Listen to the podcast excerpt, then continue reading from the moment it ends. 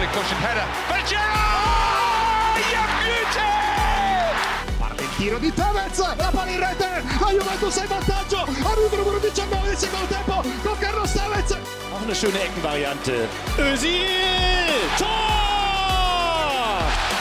Ancora Messi, ancora Messi, ancora Messi, ancora Messi, ancora Messi, ancora Messi, ancora Messi, ancora Messi, ancora Messi, ancora Messi, ancora Messi, gol, gol, gol, gol, gol.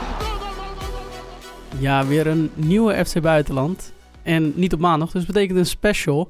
En eh, ja, als je de ene kant van het duo hebt gehad, dan moet je de andere kant ook hebben. En eh, ik weet niet wie er een grotere titelfavoriet is. Frankrijk of Turkije. Mooie finale, toch? Mooie finale, niks mis mee. niks meer aan doen. ik weet niet of het kan. Ik ben niet zo'n schema-kijker. Ik zag dat mensen al... Je kan nu al eh, eh, uitslagen invullen en dan hoe het verloopt, zeg maar. Maar dat vind ik eh, een beetje te veel what-ifs. eh, dus ja, Turkije en Frankrijk tekenen voor. Ja, aan de, aan de warme stem te horen zit Feffi tegenover me. En gaan we het daarom hebben over het Turkse voetbal. En ja, lopen we daar even doorheen, door de kansen, maar ook de, de staat van de competitie. En ik, ja, Burak Yilmaz moet natuurlijk ooit een keer benoemd worden, maar dat gaat wel goed komen. ja, eh, om te beginnen, hoe staat het eh, Turkse voetbal ervoor? Ehm, het is een beetje tweeledig, denk ik. Het nationale team heb je en eh, je hebt de competitie. Het nationale team staat er denk ik redelijk voor. Vrij recent staan ze er ook weer wat beter op getekend in, in Nederland natuurlijk. Maar ja, ze zijn... ze zijn zit een beetje tussen twee generaties in. Het is vaak zo met, eh, met het Turkse elftal dat er een nieuwe aan was... maar dat hij het nog niet volledig eh, over kan nemen. Maar je ziet wel echt dat, eh, dat de bondscoach Şenol Güneş toch meer gaat voor de, voor de jongere garde. En ja, die is er, die is er gelukkig na een hele lange tijd weer. We hebben natuurlijk heel lang gedaan met de selectie die voortkwam vanuit Galatasaray, eigenlijk rondom de millenniumwissel. Ja, dat is zo lang zijn dat de, de vaste jongens geweest. Dat was echt gewoon Galatasaray plus aanvulling her en der. En daartussen, ja, daar kwam een beetje, kwamen de, de tussenjaren een beetje. En Ja. eh, dat was eh, niet altijd eh, even leuk om te aanschouwen. Ja, want daar, de, de bondscoach heeft in 2002 natuurlijk gigantisch succes gehad. In 2019 teruggekeerd na het mislopen van het WK. Ja, Hoe werd dat ontvangen in Turkije? ja. Hoe, ja, hoe moet ik dat altijd... Ik, het, voor mij is dat het lastig, omdat ik een beetje dubbel perspectief heb vanuit... Ja, je, kijkt naar de wereld en je ziet de ontwikkeling in het voetbal en daar blijf je dan in achter. Dus ben je daar zelf kritisch op. Aan de andere kant, ja, weet je, ik, ik, ik ken geen andere coaches. Er zijn er maar twee waar Turkije eh, succes mee heeft gehad. Dat is Fatih Terim en Şenol Güneş. En ze wisselen elkaar af. Het zijn vergelijkbare types buiten het emotionele, zeg maar. Şenol Güneş is ook wel echt een vaderlijk type met een, met een traditionele aanpak, hele recht toe, recht aan aanpak. En Fatih Terim is dat ook allemaal een beetje, maar die dan gaat dan eh, heel druk langs de kant doen. Wat ik, wel, wat ik wel mag. Maar ja, dat is een beetje, zo gaat het in fases. Ze hebben eh, geprobeerd ooit, eh, Abdullah Avcı was een, een, een ja, aanstormend talent in het trainerschilde. Maar dat, eh, dat, ging, dat is echt het, het dieptepunt van Turkije geweest, zolang ik leef, denk ik. Ersun Yanal hebben ze een keer geprobeerd. Die stond er natuurlijk in het begin ook heel goed op, weet je. Zo'n jongen die dan eh, stijgt binnen de competitie, bij een topclub komt. En dan, ja, natuurlijk het adviesje, eh, probeer jij het dan maar een keer. Ja, het lukt niet zonder die twee. En, en op clubniveau lukt het vaak ook niet zonder die twee. Dus ja, ik maak me een beetje zorgen. De heren worden steeds ouder. Ja, ik wou dat zeggen. Op een gegeven moment is dit gewoon een keer klaar, toch? Ja, het, het, het, het moet klaar zijn. Eh Fatih Terim heeft weer eh, eh, lopen dubben of hij doorgaat. Toch nog aangegeven dat hij zijn club niet in de steek wil laten. Ja, het is, het is zo dubbel, weet je. Het is, het is een idool van mij. Het is een prachtige vent. En ik, ik, ik zie hem graag tot zijn laatste snik daar op de bank zitten. Aan de andere kant gaat het op competitieniveau niet zo goed. Nee, ja, dan, dan gaat er dan ooit een dik advocaatscenario dreigen... dat hij dan toch een jaar te lang weer doorgegaan... en daarmee de, de legende afbreekt? Nou ja, dat, dat, dat is natuurlijk al een klein beetje gaande. Want eh, eh, ja, ik heb het een beetje de kampioen van de armoede genoemd dit jaar eh, op competitieniveau in Turkije. Ja. En dat heeft er gewoon mee te maken dat de topclubs natuurlijk, het is een gek jaar, hè? Covid is er, ze hebben wel gepromoveerd, niet gedegradeerd. Een gigantisch programma, bijna wekelijks twee wedstrijden. Maar ze hebben allemaal volgens mij acht of negen wedstrijden verloren. Ja, dat is echt ongekend, zeg maar. Het is wel goed dat die clubs wat dichter bij elkaar komen. Maar de realiteit is dat die middenmoot niet zo fantastisch is. Dus het heeft ergens anders mee te maken. Zij zijn zelf gewoon niet meer zo goed. Het is niet zo lang geleden dat daar Sneijder, de Drogba... en aan de andere kant van Persie en dat soort jongens rondliepen. Ja, die ga je nu niet meer vinden. Ja, dan wordt het op een gegeven moment wel lastig. Hoe wordt er naar die nieuwe Turkse generatie gekeken? Dus ja. Ja, dat is, dat is denk ik het allerbelangrijkste geweest. Dat er een paar jongens, eh, eh, tenminste dat een paar clubs het in die jongens hebben gezien. En dat die jongens het hebben aangedurfd. Want eh, vroeger was die interesse er misschien ook wel. Maar dan durfden ze het niet helemaal aan. In Nederland zeggen we, je, ga- je gaat te vroeg. In Turkije gaan ze altijd te laat. Arda Turan is volgens mij 5, 26 toen hij Ja. naar Spanje trok. Weet je, die moet dan helemaal gepokt en gemazeld. En de aanvoerder van Gala zijn, wil die een keer een stap maken. En, en ja, met Y-Scout en internationale scouting, het gaat natuurlijk steeds beter. En als je ziet dat eh Zeki Celik, de rechtsback, furoren maakt bij Lille. Weet je, dat is een jongen die nooit zou opvallen. Dat, die had niemand gezien, die had alles en iedereen over het hoofd gezien. Die is daar naartoe gegaan. En die is nu een van de eerste namen die ze op het formulier zetten. Dus hij merkt ook die wa- waardering. En andere jongens zien ook van... hey, ik kan gewoon naar Lille gaan, mijn best doen... en dan kom ik ineens terug als, als nationale held, zeg maar. Dus dat, dat heeft het heel goed gedaan. Nou ja, je weet een beetje hoe Turken van aard zijn. Op het moment dat er iemand ergens anders presteert... dan gaan we er met z'n allen achter staan. Dus die waardering voor die, voor die nieuwe generatie... die eh, de overstap heeft gemaakt, ja, is enorm. Dat Ja. is Mary, Chalar, Zeki, Cengiz... Dat zijn, dat zijn die jongens, ja, daar, daar kijken gewoon mensen wedstrijden van. En niet omdat ze nou graag Leicester willen zien. Ja, precies. Ik denk dat dat is denk ik wel een hele fijne ontwikkeling, ook voor Turks voetbal. Want ja, in Turkije moet je toch vaak wat langer wachten voordat je je kans krijgt als jong talent. Ja, Gaat dit ook eh, veel jonge Turkse voetballers mobiliseren om dan eerder die stap te maken, om juist op een 18e, 19e, 20e wel die overstap te maken naar... ja ik, denk, dat- ik denk dat we daar op zich wel al zijn. Dat die, dat die jongens zelf wel willen. En het belangrijkste is natuurlijk altijd geweest... omdat zeg maar de, de gouden generatie... die viel een beetje tegen. Dus weet je, Hakan Şükür kwam naar Europa. Hmm. Eh Burak of eh, eh, Okan, Emre. Emre heeft het dan nog een beetje gedaan Een bij beetje. Inter. Maar die vielen een beetje tegen. Dus dan was het zo dat zo'n club dacht... nou, oké, we gokken het wel, want ze zijn echt goed. Ze zijn derde van de wereld geworden, dus het zal wel goed zijn. En dan viel het een beetje tegen. En dat is gewoon ook generatiedingetje, heimwee, geen taal spreken, dat soort dingen. Als ik nu, weet je, toevallig vanochtend retweet ik een filmpje van Cristiano in gesprek met Mary. Die doet dat gewoon in het Italiaans, weet je. Die jongens zijn gewoon opener en, en, en ja, staan, staan meer open voor dingen en zijn meer bereid eh, eh, lessen te volgen en dat soort dingen. En dat, dat werkt gewoon heel goed. Ja, ik hoorde dat volgens mij ook laatst in je League 1 podcast, dat het bij Lille ook wel echt gaande is dat ze niet echt eh, per se normaal gesproken heel erg naar elkaar trokken, echt een Turkse enclave waren, maar dat ze echt onderdeel waren van het eh, grotere team, zeg maar, en zich ook een beetje Ja, want aangepast. Het is natuurlijk grappig hoe dubbel dat is. Omdat Jean-Paul die leest L'Equipe. En dan is het toch de traditionele media die denkt... Ah, leuk, vier Turken. We zetten ze alle bij elkaar, maken een interview. Ja. Maar dat is niet heel... Kijk, het kwam ook wel naar voren. Die jongens zoeken elkaar op. En met eten en dat soort dingen. Eh, Logisch ook, want je, je hebt altijd groepjesvorming.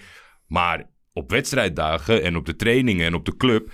zijn zij gewoon volledig onderdeel. Het is niet dat zij altijd met z'n aan de zijkant staan... en eh, de ene die Frans eh, een beetje kan, dat die loopt te vertalen of zo. Nee, zij zijn echt onderdeel daarvan. Dus ja, het is gewoon eh, eh, een hele leuke, positieve ontwikkeling. Ja, ik denk dat dat ook wel heel erg positief is. Ja, is da- daar dan het voorbeeld voor? Die, eh, nou ja, bij Lille, dat gaf ik ook aan dat ik een beetje bang ben. Kijk, je moet natuurlijk geen eh, Barcelona onder vergaal worden. Ja, Dat ja, je zeker. elke, want Ja, nu willen ze natuurlijk ook de keeper hebben van de nationale ploeg. Uh, Oerjan willen ze hebben. Ja, goede keeper ook. Ja, dus daar ben ik een beetje huiverig voor. Dat zo'n, weet je, dat zijn ze zo enthousiast geraakt dat ze dan alleen nog maar in die hoek kijken van wat kunnen we nog meer halen. Want ja, ja, uiteindelijk, er zit natuurlijk ook maar een, een, een max aan aan wat je, wat je kan inpassen. Maar Lille is wel, denk ik, een voorbeeld naar de rest om te zeggen van nou jongens, en dan zeker in oogschouw nemen die een paar andere jongens die het ook gewoon heel doen. Liverpool die, die, die pikt Ozan op eh, van, van Schalke, waar ze geloof ik nu enorm aan het draaien zijn om zo min mogelijk voor hem te betalen. Omdat Schalke is al gedegradeerd. Ja, en precies. Liverpool die, gooit, eh, die speelt de COVID-kaart. Het gekke is dat zeg maar een, een Lille een voorbeeld kan zijn voor andere clubs in Europa. Maar in Turkije willen ze er niet aan. Elke keer als er een jongen doorbreekt, speelt, goed is. Ozan Kabak is denk ik het beste voorbeeld. Door omstandigheden, omdat er echt, echt niemand meer was. Fatih Terim zet nog liever de spits achterin dan dat hij een talent opstelt. Heeft hij Ozan neergezet? Nou, je merkt het al gewoon, de tribunes, weet je. Het is gewoon wel waar. Soms is het moeilijk, maar laten we zeggen Feyenoord in zwaar weer financieel. Zet die jeugdspelers erop, die Kuip gaat er wel achter staan. Als het dan wat minder is, is het in ieder geval zijn het je eigen jongens. Nou, dat zag je een beetje in het klein gebeuren met hem, want hij maakte een paar missertjes. Eh, Maar op die 90 minuten waren er 87 fantastisch. Dat we dachten, oké, dit is er een om te, steunen. Nou, doet het goed, blijf staan. Kreeg een beetje contract eh, gezeik met de club. Is naar Schalke gegaan, ben je hem kwijtgeraakt. Maar dan denk ik, hoeveel voorbeelden moeten er zijn om eens ruimte voor de jongens te creëren in de selecties? Want elke keer dan, Kabak is het voorbeeld. Nou ja, Çağlar heeft niet eens gespeeld op het hoogste niveau in Turkije. Cengiz één jaar. En toch gaat, ja, is er nog iemand te kopen eh, onderin eh, de La Liga van, van 30 plus. Weet je, dat, ik snap die voorkeur gewoon steeds niet. Denk, denk je dat dit ooit gaat veranderen? Nou ja, ik, ik, ik, kan het me haast niet voorstellen. Kijk, vroeger moest je dit verkopen als zijnde... Kijk wat er zou kunnen gebeuren. Maar nu is dat de realiteit. Want de realiteit zijn die jongens in het buitenland. Dat zijn dat die jongens in het buitenland slagen... en in het nationale team spelen. Dus je hoeft ook geen, geen, geen, geen mooi beeld meer te verkopen... want het is er al. En toch gebeurt het niet. Dus ja, ik weet het niet. Misschien als ze ooit echt... eh, kijk, het gaat natuurlijk financieel in Turkije niet zo best... met, eh, met de munt en dat soort dingen linksom of rechtsom zullen ze ooit wel moeten. Kijk, je, je, je kan niet maar buitenlanders eh, tegen miljoenen blijven eh, eh, aantrekken. Dus ik hoop het vooral, maar het gaat niet van harte. Heb je, zijn er dan nu nog wel talenten in de Turkse competitie zelf waarvan je denkt, nou oké, dat is daar zit nog in ieder geval iets van spanning in? Jawel, jawel. Dat, dat- en dat is dan ook... eh, het, is al, het is allemaal zo voorzichtig. Kijk, het is dit jaar bij Besiktas staat er een keeper van 20 op goal. Bij Ja. Feyenoord staat er een keeper van 20 of 21. Of nee, 22 is hij volgens mij al altijd. 22 op goal. Oerjan is 24, die staat op goal. Trabzonspor en Besiktas hebben afgelopen jaren toch wel een beetje geïnvesteerd in de jeugdopleiding. Daar zie je wel wat kanshebbers. Maar zeg maar iemand zoals Cengiz die er met kop en schouders bovenuit steekt. Die loopt er in mijn ogen op dit moment niet ergens in het eerste rond. Maar de andere jongens zijn natuurlijk een gigantisch voorbeeld dat ze niet eens in zicht hoeven te zijn dat ze er wel zijn. Mary, die was die volgens mij dik advocaat toen hij bij Feyenoord zat. Heeft hij hem een keertje opgesteld in de beker. En die had zoiets van, eh, nou jongens, dit duurt maar echt allemaal veel te lang. Die ging naar de Portugese derde divisie. Dus ze dachten, nou, het is wel heel opmerkelijk gebeuren. Halfjaartje, zich in de kijker gespeeld bij Sporting. Zijn minuten gemaakt bij Sporting B. Werd verhuurd naar Sassuolo. Van Sassuolo naar Juventus.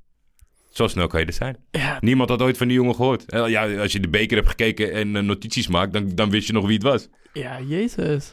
En dit is, ja, want jullie zitten goed in de centrale verdedigers, hè? Ja, achterin wel. Je zou bijna zeggen, ga met drie man achterop spelen. Maar dat een is beetje een het beetje Nederlandse, het Nederlandse probleem. Nou ja, ja en nee. Omdat dan wordt het wel echt forceren. Kijk, we, we zijn het denk ik Ja, over, over eh, eens dat de vrij is eigenlijk geen optie in tweemans verdediging. Tenminste, als je wil winnen. Maar in de driemans is hij uitstekend. Dat probleem heeft Turkije niet. Ze hebben alleen gewoon drie hele goede Hele centrale... goede centrale verdedigers. Maar Ozan Kabak in alles is hij... Hij is jonger, minder ervaring. Dus die wacht gewoon op zijn kans. En het is gewoon heel fijn dat als er iets gebeurt met Çağlar of met, eh, met of met Meri... dat hij erachter staat. Ja, Demiral en Suyuncu voor... eh, Ja, ja, ja, ja. ja. ja, we, hadden hier, eh, we hadden hiervoor dat we begonnen hadden... Ik heb wat eh, Turks geprobeerd te leren, zeg maar, zodat ik naam goed kan uitspreken. Maar ja, je, je leerde me al van, je, je moet gewoon bij de voornaam houden. Ja, ik heb hier al, dit, dit- dit gesprek heb ik al 15 keer gehad met Jeroen Elsof. ik zeg, waarom maak je het jezelf nou zo moeilijk? Weet je, er zit er altijd wel eentje. Het zijn gewoon tongenbrekers. Thailand, Antalyalı. Ja, dat is pittig, lang. ja. maar in Turkije, op het veld heet die jongen gewoon Thailand. Weet je, en daarom, bij mij is het ook moeilijk om in een enthousiast gesprek, zeg maar, die achternamen erbij te noemen. Want het, het zit gewoon ja, als je dat nooit erin. hebt gedaan. Nee, Ik zou het wel gruwelijk vinden als we gewoon Klaas-Jan altijd gewoon Klaas-Jan hadden. Klaas-Jan, ja. Ja, ga ik goed op. Ehm, dus er komen wel wat talenten door. Zijn, heb je ook het gevoel dat dan de topteams... eh, zitten er bij de kleinere teams ook talenten die worden opgesteld? Of is dat ook eigenlijk een beetje eh, het Turkse voetbal, alleen dan in het klein? Eh, oude, grote Absoluut, spelershalen. Absoluut. Kijk, er zijn her en der altijd uitzonderingen. En, en, en nou ja, in, waar we het misschien straks nog even over zullen hebben, Altenorde is een bijzonder eh, uitzondering. Maar Bursaspor is zo'n club, Istanbulspor is zo'n club. Die hebben altijd wel een klein beetje geleund op de eigen aanhang. Kijk, op een gegeven moment moeten er ook gewoon Turken spelen, zeg maar. Dus die komen via een omweg. Of ze zijn uit de opleiding wel van de topclubs en dan getransfereerd omdat het te min was. Naar een lagere club en komen dan via een omweg weer terug. Ze zijn er altijd wel. Maar ik zie nu niet echt met kop en schouders iemand eruit steken in de middenmoot. Eh, En wat je zegt, dat zijn, dat zijn topclubs in het klein. Als je kijkt naar die, zeker naar de ploegen die goed presteren. Hatayspor, die is gepromoveerd. En die doet dat naar aanleiding van ja, een Afrikaanse voorhoede. Er staat daar een middenvelder, Ryan. ehm, weet niet wat, Ryan nog wat. eh, die komt uit de League 2, nog nooit van gehoord. Die gozer heeft dit jaar echt eh, als een soort van snijder op het middenveld gespeeld bij Hatay. Maar dat zijn, weet je, die, die blijven wel creatief op een andere manier. Karagumruk is gepromoveerd. eh, doen het uitstekend. Nou, dat is weer een heel Italiaans netwerk. Dan loopt een Borini en dan loopt een Biglia, weet je. Dat is het type waarvan zij dromen. Ja, dat Het is, ik het, is, het is leuk, maar het is niet goed. Nee. Wat voor invloed heeft dat op de Turkse competitie? Eh, in, in mijn. Ja. Het is een beetje lastig. Wat voor invloed heeft dat om? Kijk, ze hebben het natuurlijk altijd gedaan. Dus ook in de goede jaren was dat wel een beetje de strekking. Zo'n zo'n gouden generatie, dat, dat, dat heb je niet echt in handen. De- Je moet er uiteindelijk wat mee doen. Je moet het vormen. Ze hebben natuurlijk eh, bij Galatasaray ervoor gekozen om wel in elke linie eh, wat interessants erbij te stoppen. Er kwam Hadji voorbij lopen, kwam Tafarel voorbij lopen. Popescu had zin in een avontuurtje. Weet je, dat was wel een as om al die jongens heen. Dus het is altijd wel geweest. Wat voor invloed. Het, is vooral. Ik denk dat die clubs allemaal niet zo goed doorhebben dat ze in een cyclus naar beneden zitten. Dus weet je, het is een model. Je hebt steeds minder te besteden, maar je blijft dat model handhaven. Dus de kwaliteit van je selectie gaat naar beneden. En zo ga je met z'n allen kelder je steeds naar beneden. En ik ben echt als de dood dat je een soort eh, eh, Georgië wordt eh, qua Griekenland, Georgië, ja, precies. tweede voorronde Champions League voor de kampioen. En dan altijd tegen iemand of iets aanlopen. En dan een Europa League. En misschien links of rechts een punt. Want op het moment dat, weet je, Turkije stond er altijd goed voor. eh, op die, eh, op die UEFA-ranking. Eh, boven Nederland ook gewoon. Met kampioen rechtstreeks. Nummer twee, eh, één kwalificatieronde. En, enzovoort, enzovoort. En er was er altijd wel één of twee plekjes die wat punten sprokkelden. Maar dat blijft nu uit. Dus het keldert naar beneden. En ik zie ze daar niet bovenop komen. Nou ja, als dat dus dan gebeurt, dat je die kwalificatiemanieren kwijtraakt, dan is het grote geld weg. En dan heb je aan de andere kant, ehm, eh, als het grote geld weg is, ja, dan, dan blijft er heel weinig over. Dat is toch lijp? Kijk hoe groot Turkije is. En Ja. hoe voetbalgek dat land is. Ja. Maar dat houdt elkaar ook, dat houdt elkaar ook in hand, hè? Want eh, de supporter heeft ook nooit geduld. De supporter, op het Ja. moment dat de transferperiode is afgelopen in de zomer, zijn zij alleen maar bezig wie gaan we in de winter kopen. Ja, weet je, dat is, dat is een mindset van een land. Dat is, het, is, het is helemaal om transfers heen. En, en meer, meer is het niet. Ja, ze zijn meer bezig met complottheorieën van zeg maar de, de, eh, de, de, de Turkse KNVB, de TFF, tegen hun club. Dat, weet je, ik, het, het wordt zo langzamerhand onkijkbaar. Ik, weet- ik vind het echt niet leuk, omdat ik het... Ik wil graag het uithangbord zijn van de Turkse competitie. Heb ik altijd met veel plezier gedaan. Maar het wordt gewoon heel moeilijk om naar te kijken. En ik snap niet dat als je één stapje uitzoomt met z'n allen... dat je denkt, ja, we kunnen niet alle 21 de hele week genaaid worden. Weet je, dat, Ja, kan niet. Nee, uiteindelijk dat- moet er iemand voordeel bij hebben. Ja, dus je kan precies. niet puur praktisch gezien is dat onmogelijk. Het is Ja. onmogelijk. Maar ja, dus, dus zeg maar de, de, de toekomst op, op eh, competitieniveau zie ik heel, eh, heel, heel ja, naargeestig in. En dan heb je ook nog eens dit jaar dat Venner de hele tijd aan het vechten is met Bein Sports. Hè? Ik weet niet of je dat hebt meegekregen. Die zijn eh, het veld opgelopen met Be Fair en allemaal dat soort toespelingen. Want er werkt daar iemand die vroeger een functie heeft gehad bij Galatasaray. Dus zij bepaalt wat herhaald wordt en wat niet herhaald wordt, wanneer de VAR wordt. Het is te gek voor woorden, maar dat doen ze gewoon naar buiten toe. En zo erg dat Bien op een gegeven moment heeft gezegd... jongens, jullie moeten nu even normaal gaan doen. Want anders dan trekken wij de stekker eruit. En dat is echt gewoon de laatste strop voor de Turkse competitie. Want niemand gaat die rechten kopen voor wat Bien heeft betaald. Dan is het klaar. Dat is echt lijp. Heb je dat op veld ook gezien dat het voetbal minder wordt? Zeg maar in de, als je het over Zo. tien jaar pakt. Zo, ja. Het is niet, echt niet zo lang geleden dat, eh dat Sneijder en Drogba daar eh, furoren maakten. Hè? En als je daar nu naar zo'n wedstrijd moet kijken... Het, is, het was natuurlijk altijd zou het spannend worden wat dat COVID zou doen met de, met de Turkse kijkervaring. Want het is natuurlijk voor een deel... eh eh, zijn die tribunes gewoon hartstikke belangrijk. Ehm, ja, dan blijft er wel weinig van over. En het- ik weet niet of het elkaar versterkt of verzwakt. Maar in mijn optiek, als je kijkt naar, naar de kwaliteit, is het gewoon overal enorm achteruit gegaan. Eens. Het vertrek van het publiek, dat maakt het dan nog onkijkbaarder. Dus ja, nee, de, kwaliteit van de competitie is echt ver naar achteren. Is dit qua competitie degene... ah, je hebt over heel de wereld heb je wedstrijden gekeken dit het afgelopen Zeker. jaar? Ja. Letterlijk over de hele Letterlijk wereld. over de hele wereld, inderdaad. Was het dan bij de Turkse competitie het zwaarst om dan geen publiek te hebben, zeg maar?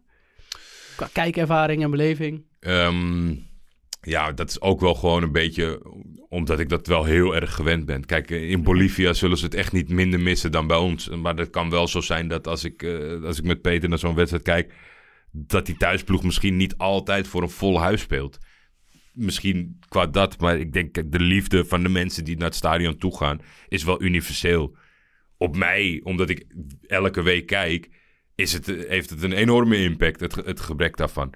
Je zou het haast wel zeggen, maar dan moet ik weer toch vervelend uh, Nederlands elftal aanhalen. Ik dacht, nou ja, misschien is het voordeel van Nederland dat ze een keer in een leeg stadion spelen tegen Turkije. Het hielp ook niet. Hielp niet. hey, ja, wel gelachen. Goeie coach, Frank de Boer. Moeten we misschien een EK mee spelen? Lijkt me een goed idee. Ja, dat was, uh, was erg grappig. We hadden hem toen kunnen ontslaan, hebben we niet gedaan. Nou, we maken allemaal fouten. Uh, ja. Zie je het goed komen? Zie je ergens een beweging in de Turkse competitie, bij een Turkse club, bij van nou, de, de spiraal naar beneden die je net omschreef, zeg maar. Waar, ja, je moet, de enige manier hoe je dat kan veranderen is door zelf te veranderen, want anders... Ja. ja. Um, eerlijk, eerlijk gezegd niet. En dat heeft te maken met, zeg maar... Ik denk dat je daarvoor in een heel diep dal moet komen... voordat het misschien echt een keer gaat omdraaien.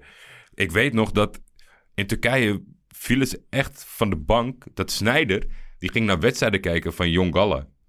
Maar dan moest hij gewoon zelf moest hij een tuin, plastic tuinstoeltje pakken bij dat kleine rotveld uh, wat ernaast ligt. En dan ging hij gewoon naar die jongens kijken. Nou, ze wisten niet wat ze mee kan. Hamid Altentop, die heeft keer op keer geprobeerd om die mindset te veranderen. En dat, dat, dat lukt gewoon niet. En waarom ik denk dat het niet goed komt, is om als je dat dal bereikt hebt, is die weg omhoog in deze tijd niet meer te nemen. Je kan niet meer weet je, ik geloof dat dat te moeilijk is. Stel dat, dat, dat Galatasaray ineens een, een, een nieuwe gouden richt, uh, uh, lichting zou krijgen. Kunnen ze dan de Champions League winnen? Maar die, maar die, die punten worden over vijf jaar uh, gedeeld. En dan, dat, als je het eenmaal kwijt bent, ben je het kwijt. Ik, ik, ik, ik daarom dat... Ik, ik hoop zeg maar dat ze een soort van leuk, attractief, goed voetbal kunnen bieden voor zichzelf. En dan zie je wel. Maar qua Europees voetbal zie ik het niet zo snel terugkeren. Zijn de wedstrijden wel vermakelijk? Oeh, niet altijd. Niet altijd. Nee, oké. Okay, ja, we kijken ook Eredivisie, dus daar, daar nee, hebben we ja. gemeenschappelijke delen in, maar... Ja, ik vind dan toch met de eredivisie... en ik heb de League dan ook wel een beetje de eredivisie on steroids genoemd... De, de intentie is wat beter. Dus dan als het zeg maar een foute verstijn is... Uh, ja. de, de intentie ligt vaak wat aanvallender en wat meer risico en wat, wat moderner. Dus dan is het, is het wat meer kijkbaar. Omdat, ja, als er dan twee aanvallende ploegen alsnog heel slecht zijn, kan dat best leuk zijn. Ja, over het algemeen is de KKD bijvoorbeeld als schakeltje beter dan een hele wedstrijd kijken. Maar ja, het is, het is niet zo rampzalig. Kijk, als je dan uh, tegen twee hele, naar twee hele robuuste ploegen gaat kijken, die heel hard spelen en alles eraan doen om, om een puntje te pakken, is minder leuk om te kijken. Dus ja, ja uh, de intentie is vaak niet zo aanvallend, wat het vervelend maakt. Ja, dat maakt het. Zit er, uh, hebben jullie eigen Ten Hag? Hebben jullie aankomend talent? Wat, ja, dat, uh... dat, is, dat is gewoon echt rampzalig. Ik, ik word daar gek van. Er is een trainerscarousel in Turkije. Dat is, dat is gewoon, daar, daar, daar komt niemand doorheen en er komt, er, er komt maar niks bij. Dan wordt de rechterrijtje van de Premier League jaloers op. Ja, dat is, dat, is echt, uh, dat is echt ongekend. En dan heb je nu, weet je, dat is dan de nieuwlichterij Sergej Yalcin, die kampioen is geworden, de dubbel heb gepakt met Besiktas. Maar die heeft ook al drie jobs hiervoor gehad. En die is hij ook al drie keer gefaald. En dan is hij uiteindelijk hierbij neergezet. En nu doen ze alsof hij de Messias is. Ja, met een van de top drie kampioen worden. Nou ja, met Venner inmiddels wordt het wel echt heel lastig. Maar die andere...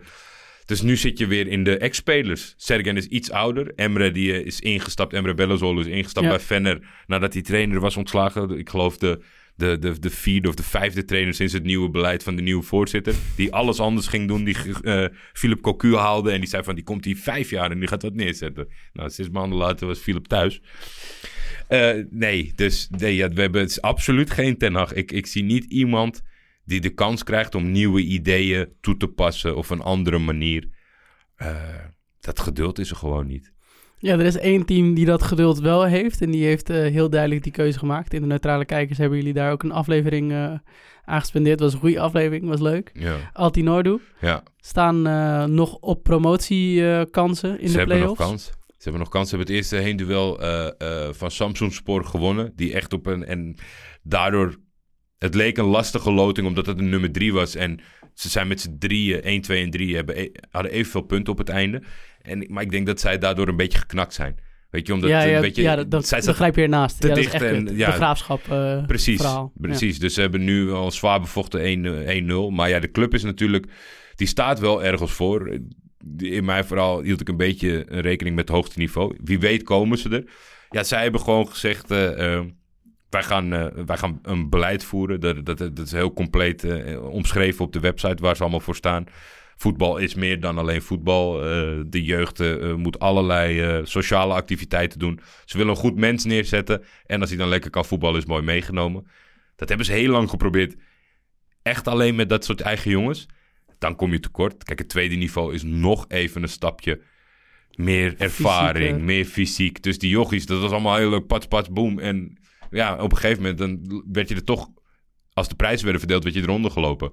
En nu hebben ze het een klein beetje aangevald, eh, aangevuld met eh, in iedere linie wat ervaring. Dus dat hebben ze denk ik wel verstandig gedaan. Ik ben heel erg benieuwd hoe ze zich gaan houden op het hoogste niveau. Of ze dat vast weten te houden. Het probleem is, kijk, je moet natuurlijk ergens moet er ook inkomsten zijn.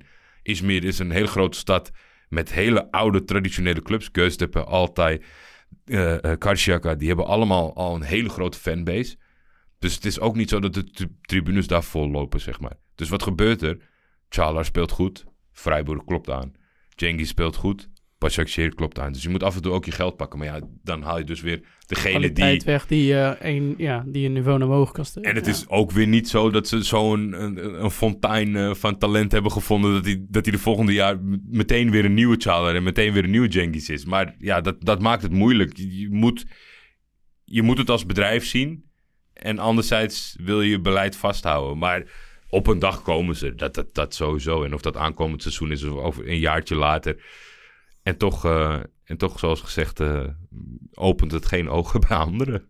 Krijgt dit in de media dan aandacht? Zeg Heel maar weinig. Heel weinig. Meer internationale aandacht dan, eh, dan, dan nationale aandacht.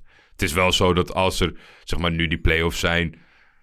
Nou ja, weet je... De Turkse media bestaat gewoon uit top drie. En dan heb je de lokale media en Trabzon. En voor de rest, ja, prima. Wat gebeurt, gebeurt er. Het het interesseert ons niet. Wat is de rol van de media in het stagneren van de groei van het Turkse voetbal? Nou, laten we zeggen dat, dat het, het, houdt elkaar, het houdt elkaar in balans. Ze, ik geloof niet dat ze het slechter maken. Ik geloof zeker niet dat ze het beter maken. Het is gewoon, het is, het is, het is sneu. Eh, kijk, in elk land heb je daarmee te maken. Het zou een bepaald slag moeten zijn. Eh, journalisten of bekende mensen die praten namens een club omdat ze voor een club zijn. Maar in Turkije heb je, heb je geen objectieve beschouwers over het voetbal. Niemand, eh, dat bestaat niet. Je bent voor Venner, dus je komt op tv omdat je leuk kan praten over Venner. Er bestaat niet iemand die niet voor iemand is. Alleen ja, de, de host soms. Maar dat blijkt dan ook wel op Moment Supreme dat dat niet helemaal zo is. Ergens zit er dan wel een nieuw Peters in. Zeker, zeker. Nee, maar dat is absoluut waar. Maar dat is gewoon... Het is heel moeilijk te beseffen, denk ik. Weet je, je hebt in Nederland heb je toch de, de krantenjournalisten en overal... Het, en, en in ieder geval, ook als mensen wel een verleden hebben... proberen ze bepaalde dingen neutraal te beschouwen. Maar als jij de hele tijd in een setting wordt gezet... als jij mij hier neerzet en jij zegt... eh, eh, Ja, Galafan. eh Ja. leg, vertel me eens over de Turkse competitie. ja, Hoe dat- heeft Gala het de afgelopen tien jaar gedaan? Dan krijg je een heel ander verhaal dan... Ja. Ja, ten alle tijden. Want dan ga je tussentijds probeer je mij ook nog speldenprikjes te geven over iets. Dus dan wordt het al heel snel heel agressief. Ja, het zijn vaak schreeuwerige programma's die onkijkbaar zijn. En ja, wat ik echt, wat ik altijd gênant vind, is zeg maar eh, op internationale momenten. Dat, eh, nou ja, laten we zeggen, een Champions League finale. Dat er een, een, een, grote trainer. Dan weten ze altijd wel een linkje te vinden met. Dat je nu aan Pochettino gaat vragen bij Paris Saint-Germain. eh, wat vindt u van Burak Yilmaz? Terwijl Paris Saint-Germain moet spelen tegen Chelsea. En het is totaal niet relevant. Maar jij wordt gestuurd vanuit de Turks krant. En dat is jouw vraag?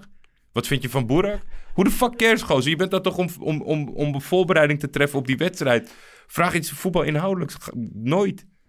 Je moet altijd vragen, wat vind je van die en die? Wie is de beste Turks speler die je ooit hebt gezien? Wat is dat nou voor dommigheid?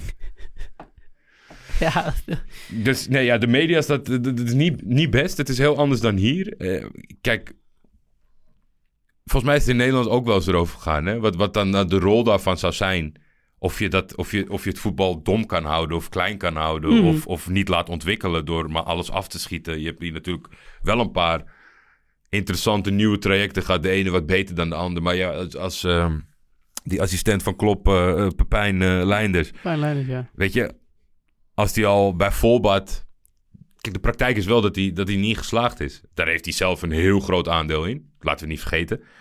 Maar had wel echt wonderen moeten verrichten om een kans te krijgen. Nee, ja, kijk, je hebt... eh, ik denk dat de media kan als percentagepunten werken, zeg maar. Het, het, het, het het maakt je nooit, maar het breekt je ook nooit echt volledig. Maar het kan wel net dat duwtje geven. Nou, als je naar Ajax kijkt met Ten Hag, hoe hij dat eerste half jaar onder vuur lag. En als je kijkt wat hij nu al gepresteerd heeft, ongeacht wat je van Ten Hag vindt in zijn speelstijl. Ja, dat was onredelijk. Ehm, Ja, maar je kan het dus wel zo stellen. Kijk, het is niet... Het, het, is een beetje grijs gebied natuurlijk. Want je kan het wel zo stellen dat als de prestaties er niet naar waren geweest... en Ajax had de oren laten hangen... dan Ja. was dit ook nooit gekomen Ja, voor Ajax. Ja. Dus zo'n grote invloed is het wel. En ik vind het altijd een beetje lastig. hè. Ik, ik, ik, ik snap dan ook niet per se of je nu... dik advocaat gigantisch moet gaan vuren, weet je... als, als man waarvan de opvolger bekend is... Ja, misschien had er iets meer in gezeten voor Feyenoord dit jaar. Maar hoeveel, weet je? Eh, Alleen, wil jij als journalist te boeken staan... dat je gaat zeggen van hij doet het goed, het ligt aan wat anders? Dat zou ik niet doen. nee, Ik precies. zou zeg maar, als ik jarenlang in het vak zit... en ik moet dat aanschouwen, iemand vraagt mijn mening... zeg ja, de koek is op. Het is ook moeilijk als er volgend jaar de nieuwe trainer is bekend. Je bent dan een soort... De groep weet dat, die gaat niet meer voor Ja, je door het vuur. Het zal heel lastig worden. Kijk, je Maar- hebt verschillende manieren om, een- om dezelfde boodschap te brengen. Je Ja, hoeft niet te zeggen van, ja, hij kan er helemaal niks meer van. Ja, dat, dat slaat nergens op, want anders heb je niet dat, al, dat allemaal gepresteerd. Maar ja, het is wel heel duidelijk het afgelopen half jaar. Is het niet meer de dik advocaat van een half jaar of een jaar geleden? Ja, dat kan je toch prima... Ja, maar dat is het gekke natuurlijk. En dat is volledige objectiviteit is altijd is voor heel veel mensen lastig, omdat ze nooit echt onafhankelijk zijn. Ik hoop altijd, zolang ik wat mag zeggen in de microfoon, dat ik onafhankelijk kan blijven. Want dat is natuurlijk gewoon het verschil. Alleen, ja, weet je, om dan te, gaan zeggen van hij doet het eigenlijk wel prima, het ligt aan ik, ja, dan denk ja, dat zou ik niet doen. Maar ja, in Turkije gaat het niet eens over de inhoud van moet hij weg of moet hij niet weg. Het, is, eh, het, het ligt aan de bond, het ligt aan de rivaal, het ligt aan de voorzitter van de tegenstander. Is er nergens een Pieter Zwart eh, Mm, in eh, een, een Catenaccio-blok nou, in, het, in het Turks? Die is, die is goed verstopt, kan ik je wel vertellen. Ja, Het is echt een zolderkamerjournalist. Ja, ja nee, het is, het is echt altijd... en, en er is een jongen die correspondent is geweest heel lang in Frankrijk. Is een beetje van de nieuwe generatie, weet je. En dan op Twitter volgen elkaar. En eh, hij is wel echt iemand in Turkije. NTV, groot, groot kanaal. En dan, vraag ik het hem wel eens tussendoor, weet je. Van, zou je nou niet eens vragen van... waarom die weer met twee spitsen speelt... in plaats van eh, moet er wat bij? En dan laatst gaf hij aan, hij zegt van mij, ja, weet je, het zit op zo'n hekelpunt dat ik kan dat wel vragen. Of ik kan wel vragen of je tijd maakt voor een diepte-interview. Maar dan kan ik nooit helemaal objectief opschrijven wat ik vind, anders spreek ik hem nooit meer. En ze zeggen, ze hebben altijd een smoes van, we zitten nu midden in het seizoen, na het seizoen ga ik wel met jou zitten en dan gaan we uitgebreid praten, weet je. Dus het is een beetje, het is ook heel moeilijk wel aan, om Fatih aan de tand te voelen over zijn tactiek. Dat is niet makkelijk. Maar ja, je zal toch een poging moeten doen. En anders moet je als Pieter Zwart van een afstandje vinden wat jij vindt. Precies, En als je dat dusdanig goed doet en een beetje achterban krijgt, dan komt dat vanzelf, vindt dat elkaar. weer bij elkaar. Als we kijken naar het eh, huidige Turkse elftal, hoe speelt eh Gunes? Eh, die speelt toch wel voorzichtig. En het is, het is ook wel een beetje lastig. De ene positie, zoals we hebben net over centraal achterin gehad. Eh, niet elke positie is zo riant bezet. Maar het is wel iemand die, die voorzichtigheid inbouwt. Kenan Karaman van Düsseldorf speelt heel veel. Is een buitenspeler, spits, achtig. Maar vooral eigenlijk in zijn hart en niet een Duitser. Een keiharde werker. ja, precies. Met, met, met eh, eh, ja, weet je, heel groot contrast met Boerak, die de doelpunten moet maken.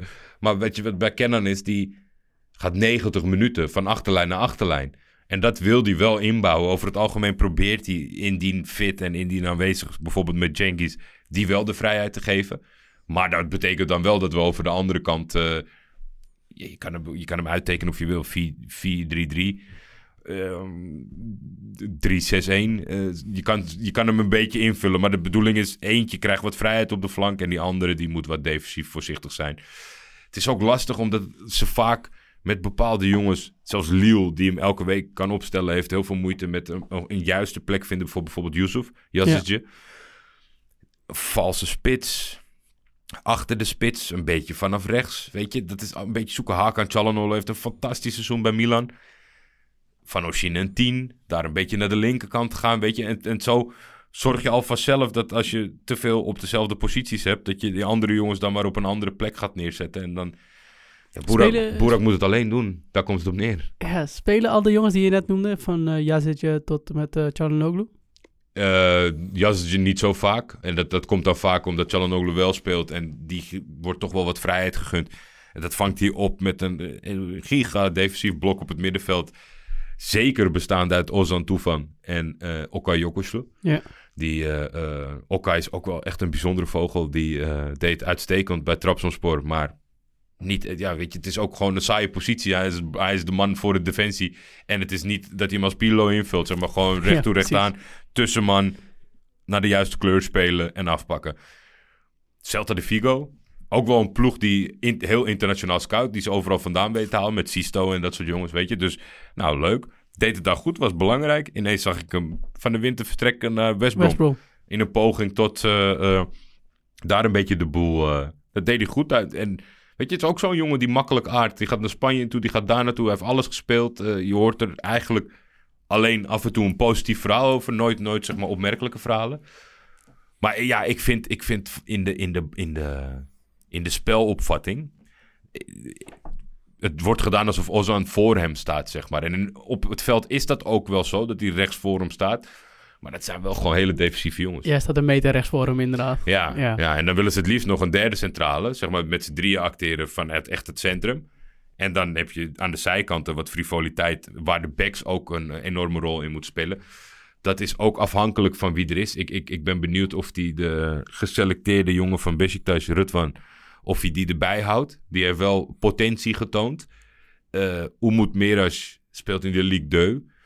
Heb wel eh, de laatste kwalificatiewedstrijden, die drie potjes, zich ontzettend eh, van zijn goede kant laten zien. De laatste wedstrijd speelde hij niet.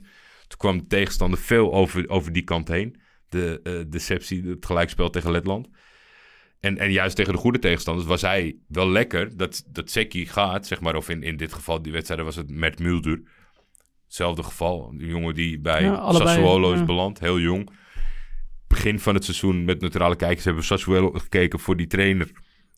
Toen zag ik hem spelen, toen dacht ik, oeh jongen, je moet nog wel heel veel Brinta eten. Mager joch is het. Ja, Maar in die wedstrijd, die laatste reeks, eh, eh, nou ja, die, de Serbi die heeft hem heel veel laten staan. En je ziet wel echt dat hij een jaar eh, ervaring heeft opgedaan, zeg maar. Vond ik in die wedstrijden tegen Nederland en tegen Noorwegen. Ja, het is echt een goede voetbal inderdaad. Sowieso in de back zitten jullie met Seki zit je ook goed aan de andere kant, of eh, op dezelfde positie. Ja, Linkerkant inderdaad, rit van Yilmaz van, eh van Besiktas. Ja. Wie, wie denk je dat gaat starten? Toch Meras? Of, Ik, ja, hij zou zijn nek moeten uitsteken voor Rutwan, want zo werkt het natuurlijk wel. Maar dat geldt natuurlijk in alle landen. Dat zal ook eh, van een, eh, een, een, Ja, een precies. keuze van de boer kunnen zijn. Dat je zegt van, nou ja, ik heb een goed gevoel bij hem. Ik ga hem neerzetten. Als, als fout gaat, ja, dan kost het je je kop. eh, gaat goed, zegt iedereen. Fantastische set. Ja. Ik, ik weet niet of hij het helemaal durft. Ik denk dat hij, dat als hij al meegaat, dat het een gevalletje is. Turkije raakt nog wel eens iemand geblesseerd. Turkije raakt nog wel eens iemand geschorst op een toernooi. 2008 eindigde, geloof ik, met, met 13, eh 13 spelers die inzetbaar waren in de halve finale tegen Duitsland. Dat was inclusief een, eh een keeperstrainer die was ingeschreven als keeper. ja, Weet je, ja, eh, gisteren is het ook goed gegaan bij River Plate. Dus Ja, wat dat betreft, ja, eh, ja, Enzo Perez, wat een held, man. wat, een, wat een fucking baas. Wat een fucking held. Ehm, ja, ehm, waar waren we? Waar waren we ineens? Zat ik bij Enzo Perez. Wie, wie, ja, het, eh, gaat, het gaat heel snel. We waren bij, we waren bij Marash. Maar ja, ehm, of gaan... gaat starten. Ja, Ja, ik, ik, voor mij ligt die, die linksback-positie wel redelijk open. Het is heel opmerkelijk dat hij eh, toch Janer Erkin na zo'n lange tijd eh, een trouwdienst, die heeft hij thuis gelaten.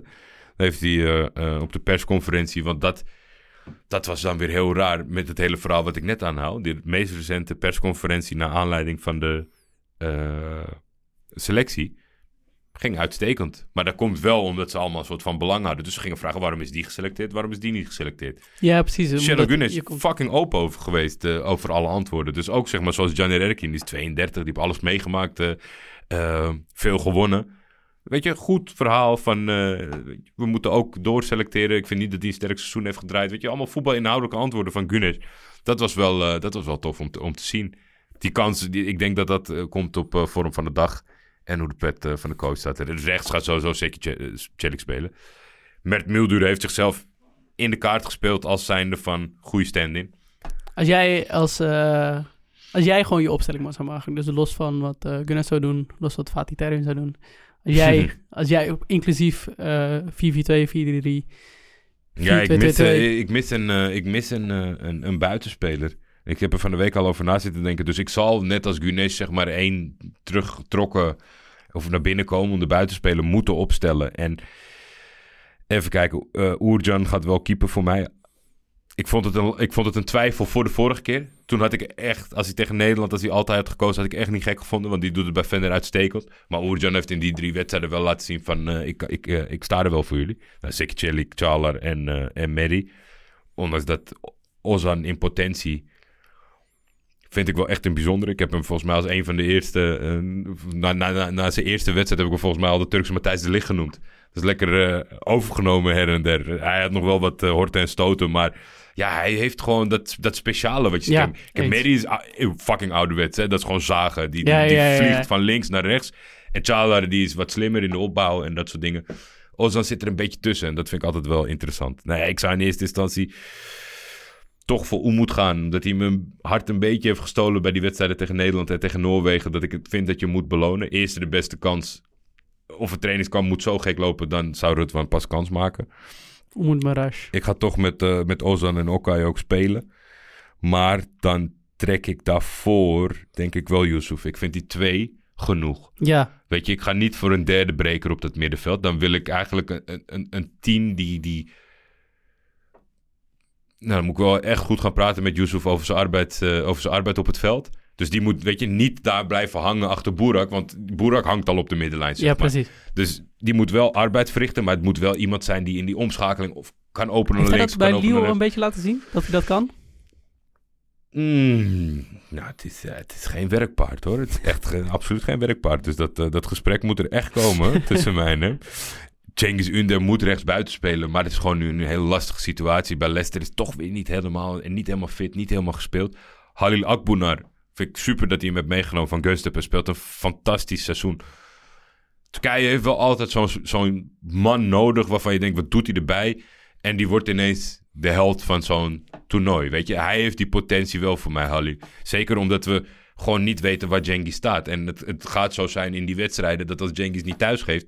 of hij heeft een andere oplossing ervoor... dan gaat Halil zijn kans krijgen, weet je. Het staat een keer gelijk of je staat achter. En ik hoop dat hij die kans pakt. Bij mij zou hij starten. Deze is al wat, eh, wat, wat meer op leeftijd, toch? Ja, ja, hij is acht- 7,28 denk ik. 7,28. Maar ja, het is gewoon... eh, hij heeft wel echt laten zien dat presteren eh, het niet uitmaakt. Kijk, iedereen is altijd verongelijkt. Er zijn wat jongens die, die heel erg teleurgesteld hebben gereageerd... omdat ze een goed seizoen hebben gedraaid. Kijk, je kan niet 20 man van Alanya en Antalya en Sivas meenemen. Maar het is wel tof dat hij het heeft gedaan. Komt zo meteen nog wel een kritiekpuntje over, maar... eh Boerak in de spits, natuurlijk de koning. En dan links eh, Hakan, Çalhanoğlu. Dat moet hem zijn. Nou, klinkt op zich Moet prima. wat te halen zijn, toch? Ja, dit, eh, we gaan straks naar de EK-kans, maar voordat we daar naartoe gaan, eh, het kritiekpuntje Ja, op de de selectie. Derbyshol, dat is moeilijk verkopen. Vind het heel opmerkelijk. Kijk, we zitten... Het, het, mogen duidelijk zijn dat Turkije een spitsenprobleem heeft. Als je met z'n allen hangt eh, en bidt eh, dat Boerak er steeds maar bij is... Ja, dan weet je dat er een probleem is. En als Unal blijft opgeroepen worden... Ja, mediocre La Liga-speler. Dus, weet je, het, het was hier leuk. Het- het leek van alles in te zitten. Dat heeft ook City natuurlijk ooit gezien. Het komt er gewoon niet uit. Maar ja, in een, in een, in een normaal, of tenminste, als een normaal aantal spitsen beschikbaar zou zijn, dan zou je al lang iemand anders hebben geprobeerd. Maar dat lukt niet. Ja, en dan nu Halil Dervishoglu heeft een paar belangrijke wedstrijden gespeeld voor Galatasaray. Dus Fatih Terim heeft het ook gezien. Hij kreeg in de laatste twee wedstrijden zelfs de voorkeur boven Mo- Mostafa Mohamed. Dat vond ik een beetje raar. Maar hij heeft heel weinig gespeeld. Twee doelpunten gemaakt, geloof ik, dit seizoen. En dan is het wel moeilijk om tegen de spits van Sivas te zeggen van... luister, je hebt het 24 gemaakt, maar Halil lijkt me ook leuk. Ja, ja dus zo voelt Het is moeilijk. wel. Kijk, je wil niet te veel van, van de subtop selecteren. Maar aan de andere kant, als het betekent dat je iemand die, die twee keer een Galatasaray shirt heeft aangedragen, dat je die meeneemt. Ja, dan moet je wel kunnen verantwoorden, vind ik. Ja, de- ik denk dat je daar, daar kom je, als je dan weer terug gaat op die rol van de media, daar, daar zou, als je daar echt kritische vragen over stelt, dan, en, en je bent zo'n groot land en dat wordt op een gegeven moment geluid, ja, het is inderdaad niet te verkopen van iemand met twee goals en iemand Ja. met 24. En het is in principe een tweede spits, zeg maar, dus iemand moet wat gaan forceren, zeg maar, ja, dan, dan wil je iemand die al bewezen heeft dat hij dat kan. Ja, precies. En ik snap best wel. Kijk, ik, ik vind dat dan. Voor mij is het moment. Nu zou Mohamed Demir zou een optie zijn om mee te nemen. Daarna neem je meteen afscheid. En dan zeg je tegen in de reeks: zeg je, Halil, we gaan jou, weet je, we zien potentie, we gaan het met jou proberen. En pak je minuten, pak je kans. Want dan ga je weer een heel nieuw traject in. Maar nu ga je naar een eindtoernooi. Ja, precies. En nu kan je niet naar een eindtoernooi zeggen: hier heb je een shirtje. Ja, ik heb bij, bij Jong Turkije gespeeld, maar. Ik, vind het, eh, ik vond het nogal wat dat hij erbij zat. Hartstikke leuk voor hem, daar niet van. Maar ja, moeilijk te verkopen ten opzichte van de jongens die veel gescoord hebben. Ja, precies. En Kukcu? Ehm, staat er goed op in Turkije. Staat er absoluut goed op in Turkije. Ze. eh, ik denk net, net niet basis. Zit er wel echt tegenaan. Als ik moet, na, als ik moet kijken zeg maar, hoe, het, hoe het nu verloopt. Voor mij moet ik nog wel een paar helften zien. Waarvan ik denk, ja, oké, eh, je, je mag ook de kans krijgen in de basis. Dat zou dan eh, voor Ozan zijn. Ja, nu, nu in, in, in tactiek zou die nog de derde middenvelder kunnen zijn. In mijn Oh, tactiek, ja. denk ik, kijk, eh, Ja, hij kan precies. daar nog, nog naast staan. Vanuit de, en zo heeft hij ook een paar keer ingevallen. Ehm, ik weet het niet. Kijk, in Turkije is ook... Het, het sentiment slaat zo af, af en toe ook door, hè. Dat je eh, blij bent met die jongens waar we het lang over hebben gehad. En dat ze denken, oh, Orkun is de nieuwe. Maar Orkun is natuurlijk niet op het niveau Demiral, Seunje, de Lille Boys. Dat, dat is het nog niet, laten Nee. we eerlijk zijn. Nee, En- het, het zou het kunnen worden, maar op dit moment is dat ik niet- vond het fantastisch toen die soort van toen advocaat net kwam. Ja, Toen leek hij hem echt aan te wakkeren en op de juiste manier te gebruiken. En dat is daarna, in mijn optiek, op de laatste, misschien de laatste paar weken na, toch wel met de sof eh, uitgegaan. ja. Vond ik jammer. ik ook man. Ik vond het echt leuk om te zien dat je... Hij stond echt op als een van de eerste duidelijke toen, toen advocaat toen kwam. Ja, ik heb het ook altijd een goede voetballer gevonden. Ik ben ook heel benieuwd wat hij gaat doen. Zeg maar of hij van de zomer weggaat. Volgens mij heeft Feyenoord op zich wel baat bij de, dat ze hem voor 10, eh, 10 miljoen verkopen. Zeker. En volgens mij zijn er redelijk wat clubs in de markt die eh, die 10 miljoen wel willen uitgeven voor hem.